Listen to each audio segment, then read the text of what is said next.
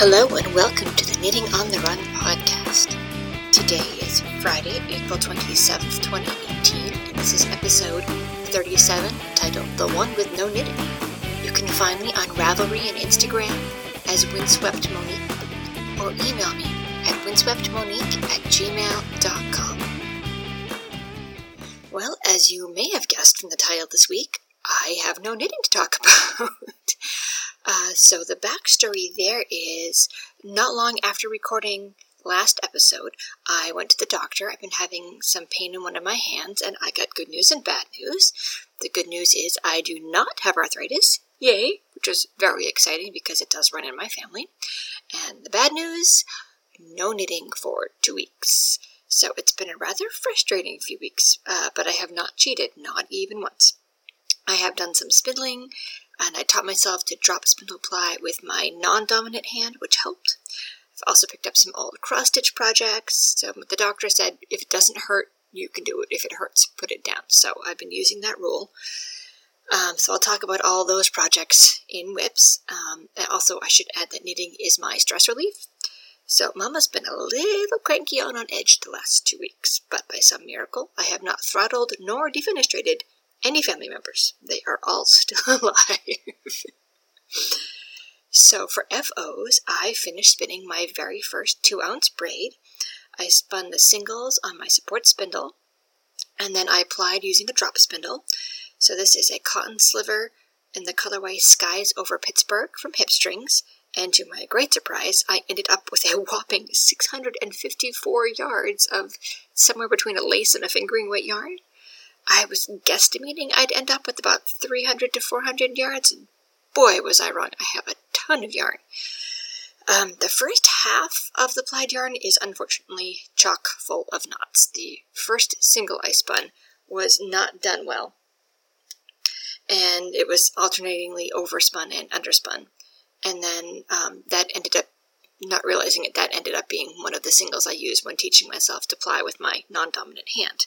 And that was a bad combination. But the second half of the yarn turned out really well, is definitely usable, and I am going to use that in part of a Find Your Fade.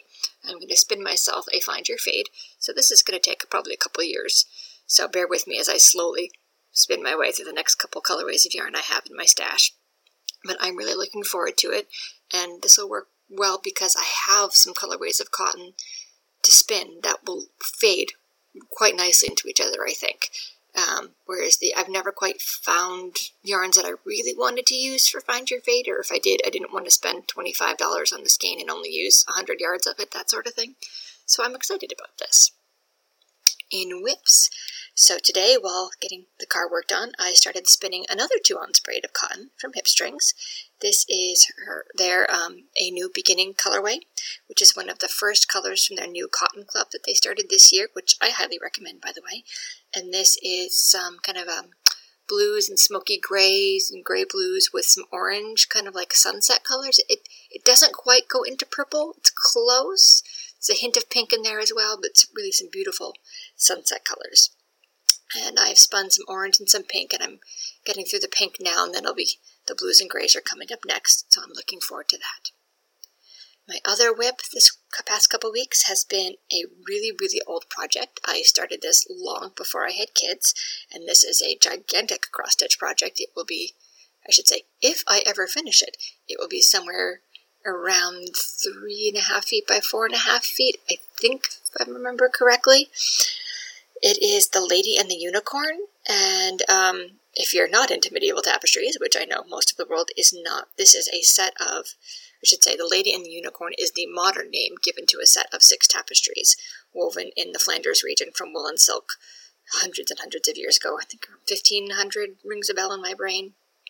Um, they are on display in Paris at the Musée Cluny, which, uh, and it's basically considered this, this set of tapestries it's considered one of the like the best examples of medieval art. Like they are spectacular. So um, the five of the tapestries are um, like the five senses taste hearing sight smell and touch. And the sixth um, has actually words on it. It says a mon seul désir um, of my only desire or, you know, of my only desire. And um, basically, that's the one, the pattern I'm working on is based on that la- last one. The patterns are from um, a company called Golden Kite, and I've bought a couple patterns from them over the year. It's a husband and wife team out of Europe. I forget exactly what country they're in now. I haven't bought cross stitch pattern in forever. But what they do is they take artwork pieces that are in, you know, where the images are in the public domain, because these artwork pieces are very, very old usually, and make cross stitch patterns out of them.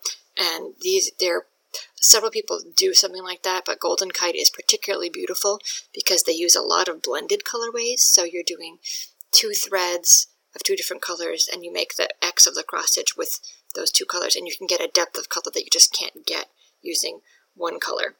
And it uses the normal DMC cross stitch floss that you can find at Joann's or Michael's or Hobby Lobby or whatever your local craft store is. Um, but but using two colors at a time just gives you an amazing color depth.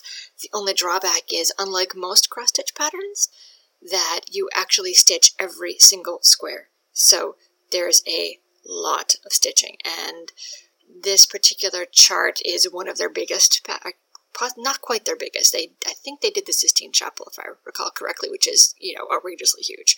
But this is one of their larger ones, and it's got something like 230 odd pages of a chart, and I think I'm on like page nine or ten. So yeah, um, I did some quick calculations on my you know net, like you know back of the map napkin kind of calculations using a calculator last night.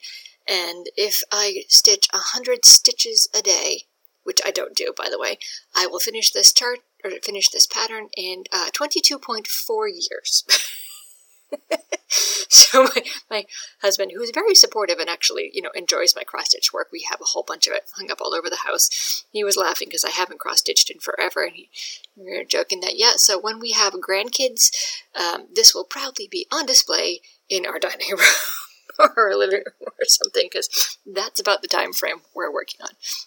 But I do love cross stitch. I actually started cross stitching when I was three or four. It was my first real love of craft, and I've done some pretty. Um, I mean, we're lucky in this day and age; we can get some amazing charts. So I've done some really beautiful pieces that I, that, you know, where I like the work by the designer is just exquisite, and I um, you know, I love having them around our house, and I don't cross stitch as much with the boys. You know, having all little scissors and all those needles hanging around. I put it away when both boys were little, so now that they're a little bit older, a little bit more responsible, mm, some degree, but you know, enough that I can say don't touch that, and I can usually trust them not to. I can pull the cross stitch back out, and it feels good to stitch again. I have to admit, I, I didn't realize how much I missed it till I pulled it back out, and I, I haven't worked on this thing. Let's see, I think I pulled it out roughly eight months ago. Worked on it for a couple days and stuck it back in a bag, and it's been sitting in a bag in my closet ever since. And I haven't seriously worked on it since my oldest son was a baby. So it's been well over six. It's been well over six years. It's been seven years maybe since I spent any real time working on it, and it's fun. I'm definitely enjoying it for On the Run. Well, uh, training for that uh, half marathon that I'm hoping to do is a little behind. I was getting some foot pain, and when you get pain in your foot, the best thing to do is just uh, not run on it for a while. So I took, you know, a week or two off, and it's feeling much better now. And now that it's spring, we're actually um, walking home from school. It's warm in the afternoons, so I'm getting a lot of, you know, short run walks in at the end of the day, that sort of thing. So I'm getting all my short runs in. Haven't had a chance to do a long run. Got to sneak one in sometime this week. I'm up to do um, a 5K this weekend. Fingers crossed it goes well. We have a, a, busy weekend ahead, but I'm thinking I can squish it in somewhere. And uh, yeah, everything's going well here. So I'm going to end the episode early here because I need to leave in about 10 minutes to go pick up my son from school. And this weekend is really, really busy, so I know I won't have time to sit and add to this. So let's just call this week a short episode. Since I am still forbidden from knitting, I am going to skip next week because I will have nothing to talk about. But we will come back in two weeks' time, and hopefully I will be able to knit then, fingers crossed. I'll at least have a little bit of spinning, and it's something interesting to talk about. See you in two weeks. Keep those needles and those legs moving. Bye bye.